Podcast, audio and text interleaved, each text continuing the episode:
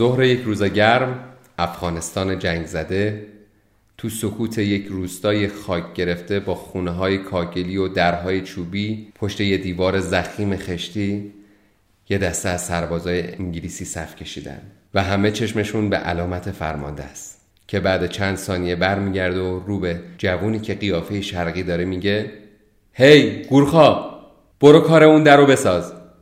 جوونی با قد متوسط که ورزیدگی از حرکاتش پیداست. جستی می‌زنه و خودشو میرسونه پشت در چوبی و بسته انفجاری رو فشار میده لایک شکاف در و دیوار و چاشنی رو کار می‌ذاره. بعد هم به سرعت برق خودشو میرسونه پشت همون دیوار و بقیه شماره های تو ذهنش رو بلند میشماره. هشت نو ده بوم. با صدای انفجار گوشش سوت می‌کشه و تصاویر زیادی از جلوی چشمای بستش رد میشن. تصویر یک کودک که داره تو رودخونه بزرگ شنا می‌کنه. تصویر یک مدرسه شبانه روزی که دوتا نوجوان دارن با هم دعوا می‌کنن. تصویر یک رینگ بوکس و مشتی که به صورتش می‌خوره. و تصویر یک دسته نظامی که فریاد می‌کشن بله قربان چشم قربان. از لابلای همه خاطرات صدای دوستش میاد که سرش فریاد می‌زنه. هی پورجا! با تو هستم. نیمز چرا خشکت زده؟ هی نپالی مگه از جونت سیر شدی؟ بدو!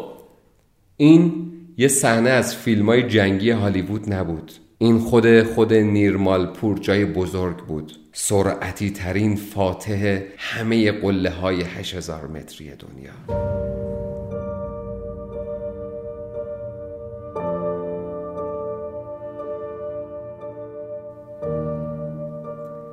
از اولین باری که موریز هرزوگ و لوی لاشنال فرانسوی در 3 جوان 1950 روی یک 8000 متری ایستادند تا وقتی که رینهولد مسنر هر 14 قله بالای 8000 متری رو در 16 اکتبر 1986 صعود کرد و باشگاه 8000 تایی ها تأسیس شد مسئله فقط ایستادن روی قله ها بود. اما از اون به بعد دیگه همه نفر دوم بودن مگه اینکه به جای سود صرف به کیفیتش فکر کنن. مثلا جرزی کوکوشکا که داستانش رو در اپیزودهای قبل شنیدیم سعی داشت تا بدون اکسیژن بالا بره یا برخی قله ها رو در زمستان صعود می‌کردن. ولی یه فاکتور بود که همیشه ذهن کوهنوردها رو به خودش مشغول می‌کرد. سرعت. کی می‌تونه سریعتر هر 14 قله 8000 متری رو صعود کنه؟ برای مسنر به عنوان اولین نفر این پروسه 16 سال طول کشید. و از اون به بعد 33 نفری که عضو باشگاه 8000 متری ها شدند سعی کردند این زمان رو کاهش بدن. تا اینکه در سال 2013 آقای کیم چانگ هوی کره تونست در مدت زمان 7 سال و 10 ماه و 6 روز به عنوان سریعترین رکورد در صعود 8000 تایی ها دست پیدا کنه. اما چند سال بعد یک کوهنورد نپالی رکورد جدیدی رو ثبت کرد. رکوردی که کل دنیا رو شگفت زده کرد. اگه بخوام خودمونی تر بگم برگ های همه ریخت. خزان شد. راستش اصطلاحی پیدا نمی کنم که همه ابعاد این ماجراجویی رو بیان کنه. تنها در شش ماه و شش روز یعنی دقیقا در 189 روز هر 14 قله بالاتر از 8000 متری دنیا صعود شد. باورتون میشه؟ این اپیزود سوم از پادکست بنیاد کوهنوردی قاف یا قافکسته. ما در این پادکست داستانهای جذاب از شخصیتها و اتفاقات دنیای کوهنوردی رو براتون روایت می‌کنیم و این بار روایت ما داستان یک سرباز چارده قله و زندگی در منطقه مرگه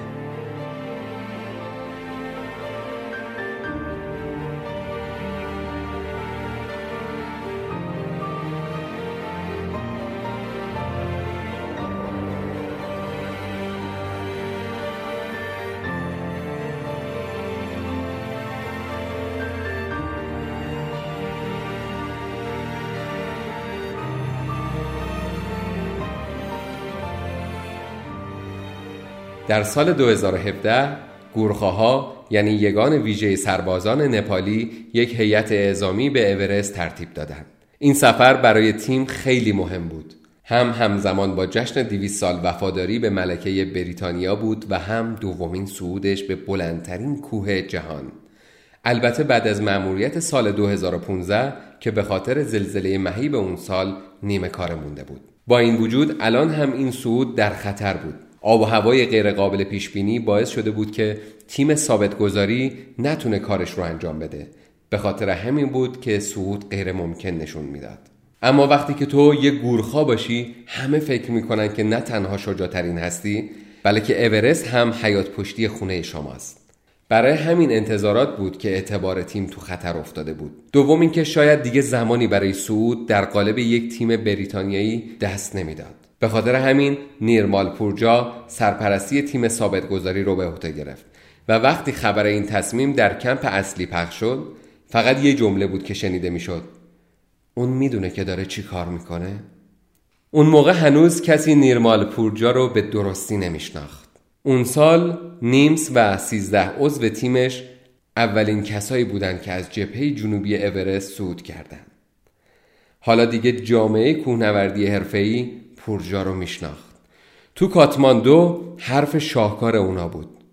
اما هنوز چند سالی لازم بود تا نیرمال پورجا واقعا در کانون توجه دنیای کوهنوردی قرار بگیره اما حالا بگذارید برگردیم عقبتر و اجازه بدیم نیمز داستان زندگیش رو برامون بگه من در چیتوان بزرگ شدم صافترین و گرمترین بخش نپال که تقریبا در سطح دریاست ما یک خانواده واقعا فقیر در یک خانه کوچک بودیم. بچه های همسایه هم بودند و ما حتی یک کلنگ برای بازی نداشتیم. شرایط وقتی تغییر کرد که برادرای من به گورخاها پیوستند و البته قبلش منو به یک مدرسه شبانه روزی فرستادن تو مدرسه همیشه جزو پنجتای اول کلاس بودم. می‌تونستم نفر اول هم باشم اما بیشتر سعی می‌کردم که یک امتحان دو ساعته رو تو یه ساعت تموم کنم. من همیشه اولین نفری بودم که اتاق امتحان رو ترک می‌کردم. من نمی‌خواستم دکتر یا مهندس باشم. بنابراین دو انتخاب بیشتر نداشتم. یا اینکه مثل رابین هود زندگی کنم و به عنوان معمور مالیات از ثروتمندان و سیاستمدارها و همه اونهایی که مالیات نمی‌دادن پول بگیرم و بدم به فقرا یا اینکه راه دوم رو انتخاب کنم. گورخا شدن. پدرم گورخا بود. برادرام هم می‌دونید مردم نپال به گورخاها احترام می‌ذارن. انگار زندگی من هم همینطور رقم خورده بود پورجا میگه ورود بسیار سخت بود در دوره ورودی من سی و دو هزار جوان نپالی درخواست داده بودند و فقط سی و دو نفر موفق به ورود شدند. من سه صبح از خواب پا می شدم و با وزنه هایی که به پاهام بسته بودم میدویدم و تمرین رو تا پنج صبح فردا ادامه می‌دادم. هر بار به خودم می‌گفتم بس دیگه دیگه نمی‌خوام ادامه بدم ولی باز جلو می‌رفتم. بعد از انتخاب در سال 2003 به مرکز آموزش پیاده نظام انگلستان در گتریک رفتم و در سال 2009 عضو SBS شدم. من به همه این دوران که در نیروهای مسلح بودم افتخار می‌کنم. هرچند نمی‌تونم همه جزئیات رو بگم اما همینقدر بدونید که گلوله هم خوردم و در حساسترین عملیات ها در سر و سر جهان شرکت کردم. اما توی این سالها یک چیز کاملا مشخص بود. من یه ویژگی داشتم که بقیه هم دسته ها نداشتن. من می‌تونستم در دو هفته یک هش هزار متری رو صعود کنم.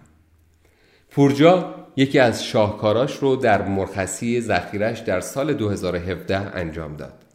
اون با یه تور چند روزه رفت و اورست و لوتسه و ماکالو رو صعود کرد و بلافاصله به سر کار برگشت. پورجا پایان اون برنامه رو خوب یادشه که قرار بود با هلیکوپتر برگرده و حتی به یک مأموریت خیلی مهم بره. اما چون به دلیل شرایط جوی پروازی در کار نبود کل مسیر تا کمپ اصلی رو دوید. شش روز و در هر روز 18 ساعت پیاده روی سریع او حتی شبها رو هم میدوید. اینجا بود که فهمید یه ویژگی عجیب و غریب داره. ویژگی که حتی تندترین منتقدهاش هم به اون باور دارن. توانایی باور نکردنی در همهوایی و ریکاوری بعد از سود. به طور معمول برای همهوا شدن در هوای کم فشار در بیس کم و در ارتفاع بالا باید زمان کافی گذاشت. این کار برای افزایش سطح هموگلوبین و سلول های قرمز خون ضروریه و فقط در این صورتی که می‌تونید روی یک قله بیش از 8000 متر کار کنید. و البته بعد از صعود هم هفته ها به ریکاوری احتیاج دارید. اما شما به این ارقام دقت کنید. پورجا در سال 2019 فقط به 48 ساعت و 30 دقیقه برای ایستادن روی سه قله اورست، لوتسه و ماکالو احتیاج داشت. اونهایی که حتی کوهنورد آماتور هم باشن خوب می‌دونن که صعود یه قله نسبتا بلند چقدر انرژی بره. و برای اینکه دوباره روبرا بشن و روی یه قله دیگه تلاش کنن چقدر زمان احتیاج دارن. حالا دیگه قابل تصوره که اگه این قله یک 8000 متری باشه شرایط چقدر متفاوت خواهد بود؟ پورجا میگه من خیلی سریع ریکاوری می‌کنم. این یک جور سبک زندگیمه. من اون چیزی رو که دوست دارم با تمام وجود انجام میدم. اونقدر سرگرم کار میشم که همه خستگی ها از بین میره. حالا شما فکر کن روی یک قله 8000 متری باشم. این همون جایی که من زنده میشم. هیچ انرژی رو از دست نمیدم. آخه این زمین بازی منه. خب جالبه بدونید که همین آقای نیرمال پورجا که اینطور ساده و صمیمی درباره خشنترین نقاط در کره زمین صحبت می‌کنه قبل از سن 29 سالگی حتی یک بار هم کرامپون نپوشیده. و در واقع او در سال 2012 بود که اولین صعودش رو در شرق نپال و روی قله 6111 متری لوبوچه انجام داد. بدون اینکه هیچ تجربه ای در کوهنوردی داشته باشه و در سال بعدش اولین 8000 متریش رو صعود کرد. پورجار روی همین قله دالوگیری بود که توانایی ذاتیش در صعودهای بلند رو کشف کرد. در همین برنامه 14 روز بدون هیچ هم هوایی صعود کرد و در 70 درصد مسیر هم جلودار بود. با وجود این توانایی منحصر به فرد باز هم پورجا در برابر اثرات منطقه مرگ نامی که به منطقه بالای 8000 متر دادن. مسون نیست. خودش خوب به یاد میاره که در سال 2016 وقتی داشت اولین صعودش به اورست رو انجام می‌داد تنها پنج روز برای عبور از کمپ اصلی زمان گذاشت. در حالی که دیگران شش هفته برای این مرحله قرار میدن. من یک سرباز کوهستانی بودم. خوب یاد گرفته بودم که نباید آنقدر سریع بالا برم. اما جسمم اوکی بود. ولی خیلی زود به ادم ریوی دچار شدم. یعنی آنقدر مایه در ریه هام جمع شد که انگار داشتم تو خودم غرق می شدم در این زمان بیشتر از اینکه نگران خودم باشم شرمنده از این بودم که از چیزی که دانشش رو داشتم جلوگیری نکردم. با این وجود هنوز به این باور داشتم که تا زمانی که ندونی حدت کجاست نمی‌تونی جابجاش کنی. چنین طرز فکری رو دیگران بیپروایی می‌دونن. اما پورجا رو همه به ریسک پذیری بالا می‌شناسند و ما خوب می‌دونیم که ریسک و خطر برای همه به یک اندازه نیست. حتی اگه یه بیس جامپر بتونه از چند هزار پایی بپره دلیل نمیشه که من هم بتونم. اینکه در لحظه زندگی کنید به این معنی نیست که ارزیابی ریسک انجام ندید. این فاصله بین شجاع بودن و احمق بودنه. می‌تونی در لحظه زندگی کنی یا خودتو به کشتن بدی. اما من می‌خوام برای یه مدت طولانی در لحظه زندگی کنم. در لحظه زندگی کردن خطر کردن جرأت انجام کارهای غیر ممکن این جملاتیه که سراسر زندگی نیرمال پورجا رو پر کرده. وقتی که فقط 13 سالش بود تصمیم گرفت عرض یکی از بزرگترین رودخانه های نپال رو شنا کنه. خودش اینطور یادشه فقط یه زیر پوش تنم بود. شناگر خوبی نبودم. اما مصمم بودم که عرض رودخونه رو شنا کنم و این کار رو کردم.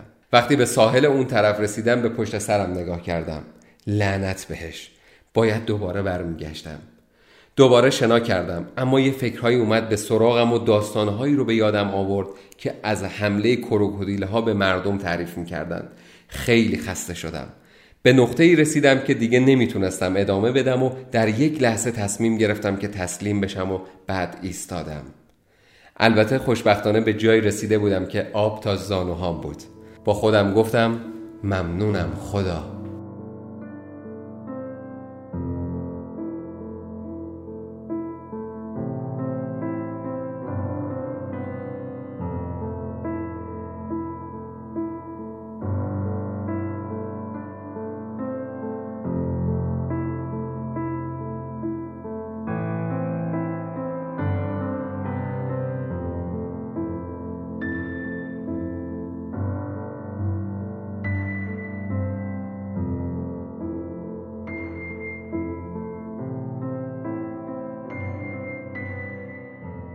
پورجا در سال 2018 به فرماندهی یگان جنگ در هوای بسیار سرد در اسپیس رسید. اون باید تکنیک های سود در شرایط سخت رو یاد می‌گرفت و به کارآموزاش یاد می‌داد. برای اینکه بتونه آماده بشه تصمیم می‌گیره پنج قله رو در 80 روز سود کنه. اینو به فرماندهش میگه. فرمانده اول به وجد میاد. ولی وقتی از نحوه اجرا و خطرات اون آگاه میشه میگه که نمی‌تونه ریسک یه همچین برنامه رو برای نیروش بپذیره و همین میشه که پورجا تصمیم می‌گیره استفا بده. خودش میگه این تصمیم رو به راحتی نگرفتم. من نانآور خونه بودم. هر ماه برای پدر و مادرم پول میفرستادم. پدری که نیمه فلج بود و مادری که در یک اتاق کوچک در کاتماندو زندگی می‌کرد تا نزدیک مرکز پزشکی باشه. من همه چیز رو رها کردم و این واقعا دیوانگی بود.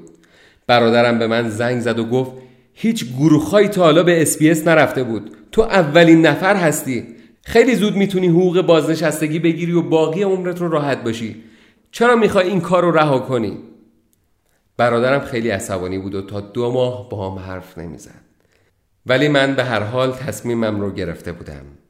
پروژه ممکن شروع شده بود.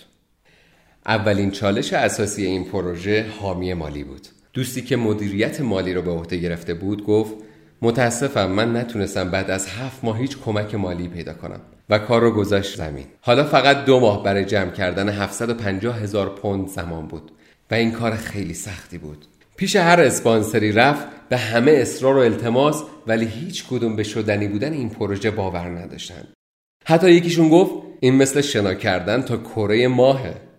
هزار پوند اینجا پنج هزار پوند اونجا اما اینها اصلا کافی نبودن. هیچکس به موفقیت این پروژه باور نداشت. برخی می‌گفتند شما کوهنوردان علکی هستید. چرا ما تا حالا دربارتون هیچی نشنیدیم؟ و اون جوابشون رو اینطور می‌داد. چون من در نیروهای ویژه هستم. حتی یکی بهش گفت شاید چون تو سفید پوست نیستی نتونستی اسپانسر بگیری. و این برای نیرمال ضربه بزرگی بود. گفت شاید حرف تو درست باشه اما وقتی کارم تموم بشه سیاه و سفید بودن دیگه مسئله مهمی نیست.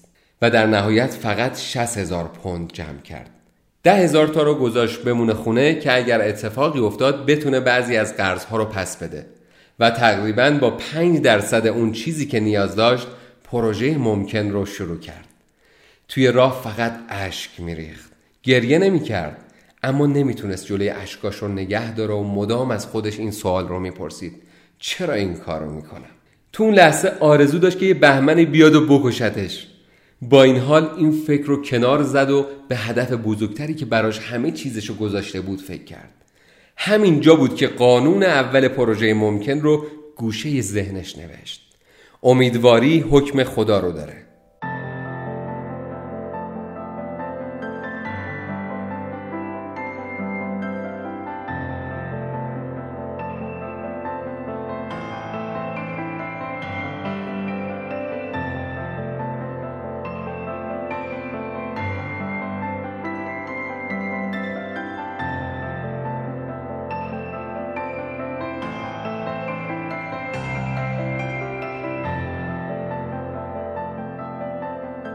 پورجا میگه وقتی یه مأموریت به این مقیاس انجام می‌دید به یک هدف احتیاج دارید. من اگر می‌خواستم یک رکورد بشکنم می‌تونستم بگم آخرین رکورد نزدیک 8 ساله و من اون رو در 7 سال می‌زنم. اما من تلاش نمی‌کردم که بهترین باشم. من می‌خواستم به دنیا نشون بدم اگر ذهن، قلب و روح خودتون رو وسط بگذارید از نظر انسانی چه چیزی غیر ممکنه؟ البته می‌خواستم اسم کوهنوردای نپالی رو به گوش همه برسونم. ما برای 100 سال پشت سر بقیه بودیم. اما کوهنوردی در ارتفاع بالا یعنی 8000 متری ها زمین بازی ماست. احساس می کردم که باید کاری در این باره کنم. این اون چیزی بود که به من انرژی می‌داد. هرچند پورجا از نژاد شرپاها نیست اما از این واژه برای توصیف هر نپالی که در جامعه کوهنوردی است استفاده می‌کنه. تیم او به طور کامل از کوهنوردان نپالی تشکیل شده و البته همه در تیم او برابر هستند و اینطور نیست که یکی باربر باشه و یکی فقط ثابت گذاری کنه. پورجا میگه وقتی بقیه برای سود میان می‌خوان که از شرپاها استفاده کنند. چون اونها مسیر رو بلدن و می‌تونن راه رو نشونشون بدن. اما من به اونها گفتم شما می‌خواید از این کوه بالا برید؟ بفرمایید. این هم یک فرصت برابر برای یک افتخار برابر. همه اعضای تیم الان برای خودشون ستارن مثل مینگما دیوید شرپا که در سی یک سالگی یکی از جوانترین کوهنوردایی که هر چارده قله 8000 متری رو صعود کرده. پورجا میگه اون دست راست منه. یکی از قوی ترین شرپاهایی که تا حالا دیدم. اعضای تیم حالا برای پورجا یه اسم جدید پیدا کردن. نیمس دای. دای در نپالی یعنی داداش بزرگتر. این همون اسمیه که پورجا روی کتاب جدیدش هم نوشته. شاید بعضی یه انتقادهایی به کار پورجا وارد کنند. مثلا به اون عکسی اشاره می‌کنن که در صف کوهنوردای مسیر اورست راه رو برای پورجا و تیمش باز کردند و اونها بدون نوبت از مسیر عبور می‌کنن اما باید در کنارش این تصویرها رو هم می‌دیدن در 23 آوریل 2019 وقتی که تیم اولین 8000 متریش که آناپور نابود رو فتح کرد و می‌دونیم که این مرگبارترین قله دنیاست. موقع فرود یه دکتر مالزیایی در ارتفاع 7500 متری زمینگیر شده بود. پورجا، مینگما شرپا و جسمان تامانگ و گلجن شرپا برنامهشون رو تغییر دادن و برگشتن بالا و اون دکتر رو نجات دادن. هرچند متاسفانه دکتر تو بیمارستان تموم کرد. چند روز بعد و روی کانچن جونگا سومین قله بلند دنیا اونها راهشون رو برای نجات سه کوهنورد دیگه تغییر دادند. از این تصویرها کم نبود اما انگار بعضی نمی‌خواستند بپذیرند. مثلا یه عده از کوهنوردان سنتی درباره استفاده از اکسیژن ایراد می‌گرفتند. اما پورجا می‌گفت من فقط در کمپ نهایی و قبل از قله اکسیژن می‌گیرم در حالی که کل صعود و ثابت گذاری رو بدون اکسیژن انجام میدم. بعضی دیگه درباره استفاده از هلیکوپتر در رفتن از یک base camp به base camp دیگه ایراد می‌گرفتند و پورجا در جواب گفت خیلی خوب و در پاکستان دیگه از هلیکوپتر استفاده نکرد. اون فقط ظرف 23 روز از کمپ اصلی به یک کمپ دیگه دوید و پنج قله 8000 متری رو به همین شیوه صعود کرد. با این حال میگه من هیچ مشکلی با منتقدا ندارم. اگر کسی رکورد من رو بشکنه خودم اولین کسی هستم که با او دست خواهم داد. اما این فقط گفتنش آسونه. لطفا بنویسید وقتی نیمس این حرف رو زد لبخند رو لب داشت. اوکی. هرچند این حرف شاید مغرورانه به نظر برسه. اما برای پورجا این بیشتر گستاخی یک روح نارامه که باعث جذب دیگرانه تا دفعشون. نیمز وقتی سیبیل هاشو بعد از پروژه تراشیده بود خیلی جوانتر از سنش نشون می‌داد. اون در سی و هشت سالگی به مصاحبه گر گفت من هیچ وقت جشن تولد نمی‌گیرم چون سن فقط یک ذهنیته یک بهانه است برای اینکه کاری رو انجام ندید. حالا نیرمال پورجا خوب یادش میاد که وقتی قله ها رو یکی یکی فتح می کرد مردم شروع به جمعآوری کمک ها و حمایت از اون کردند و اسپانسرها هم کارشون رو شروع کردند و در نهایت همه به هدف نیرمال پورجا ایمان آوردن در همه این چارده قله یک جا بود که نیمز به اینکه بتونه کارش رو درست انجام بده یا نه شک کرد. در کیتو دومین و سختترین قله بلند جهان. او ویدیوهایی رو می‌دید که کوهنوردهای زبردست تسلیم اون قول یخ و سنگ می شدن. من به حرف غربی ها کاری نداشتم اما کوهنوردهای بزرگ نپالی که من براشون احترام زیادی قائل بودم می‌گفتن که این غیر ممکنه. به خودم می‌گفتم لعنت بهش. واقعا می‌تونم انجامش بدم؟ بقیه کوهنوردان منتظر بودند که ما بریم و براشون مسیر رو ثابت گذاری کنیم. اما من مجبور نبودم چنین کاری کنم. و درستش هم همین بود که بکشم سمت برود پیکو از اونجا سود رو انجام بدم و همه اونها برگردن خونه هاشون. اما خوب می‌دونستم که این کار رو باید انجام بدم. وقتی هم تو اون همه نیروی نظامی جزء منتخب ها بودم می‌دونستم که وقتی همه فکر می‌کنن بهترین هستن و تنها چهار نفر از دیویست نفر انتخاب میشن اگه قرار باشه به حرفای اون 196 نفر بازنده گوش کنم هیچ وقت اصلا شروع به تلاش هم نخواهم کرد. پورجا تصمیمش رو گرفت و همراه دو نفر از کی تو بالا رفت. او به رفقاش گفت اگر هم نتونستیم بالا بریم برمیگردیم پایین و استراحت می‌کنیم و دوباره تلاش می‌کنیم. و اگر نتونستیم باز هم همین کار رو می‌کنیم. و قبل از اینکه بیخیال بشیم تا شش دور می‌تونیم همین کار رو تکرار کنیم. اما اونها در تلاش اولشون کیتو رو صعود کردند. درست در 24 جولای 2019 پورجا در رسیدن به هدفش در نهایت جدیته و البته به مرور زمان به لیست اهدافش چیزهایی رو اضافه کرده مثل آگاهی بخشی درباره تغییرات آب و هوایی. خودش میگه من هیچ وقت به این امر اعتقاد نداشتم. اما وقتی در سال 2014 به آمادابلام صعود کردم برای خوردن و پختن برف آب می کردیم ولی وقتی در سال 2018 به همونجا برگشتیم مجبور بودیم گالونها آب رو از بیس کم بالا ببریم. اینجا بود که فهمیدم این شرایط واقعا مزخرف و مسئله واقعا جدیه. ما همه بخشی از این مشکل هستیم. من صدای رسایی دارم و قدرت تاثیرگذاریم بیشتر از این هم خواهد بود. من معتقدم که دو دهه بعدی رو برای این تغییر زمان داریم. همیشه برای هر مشکلی یه راه حلی هست.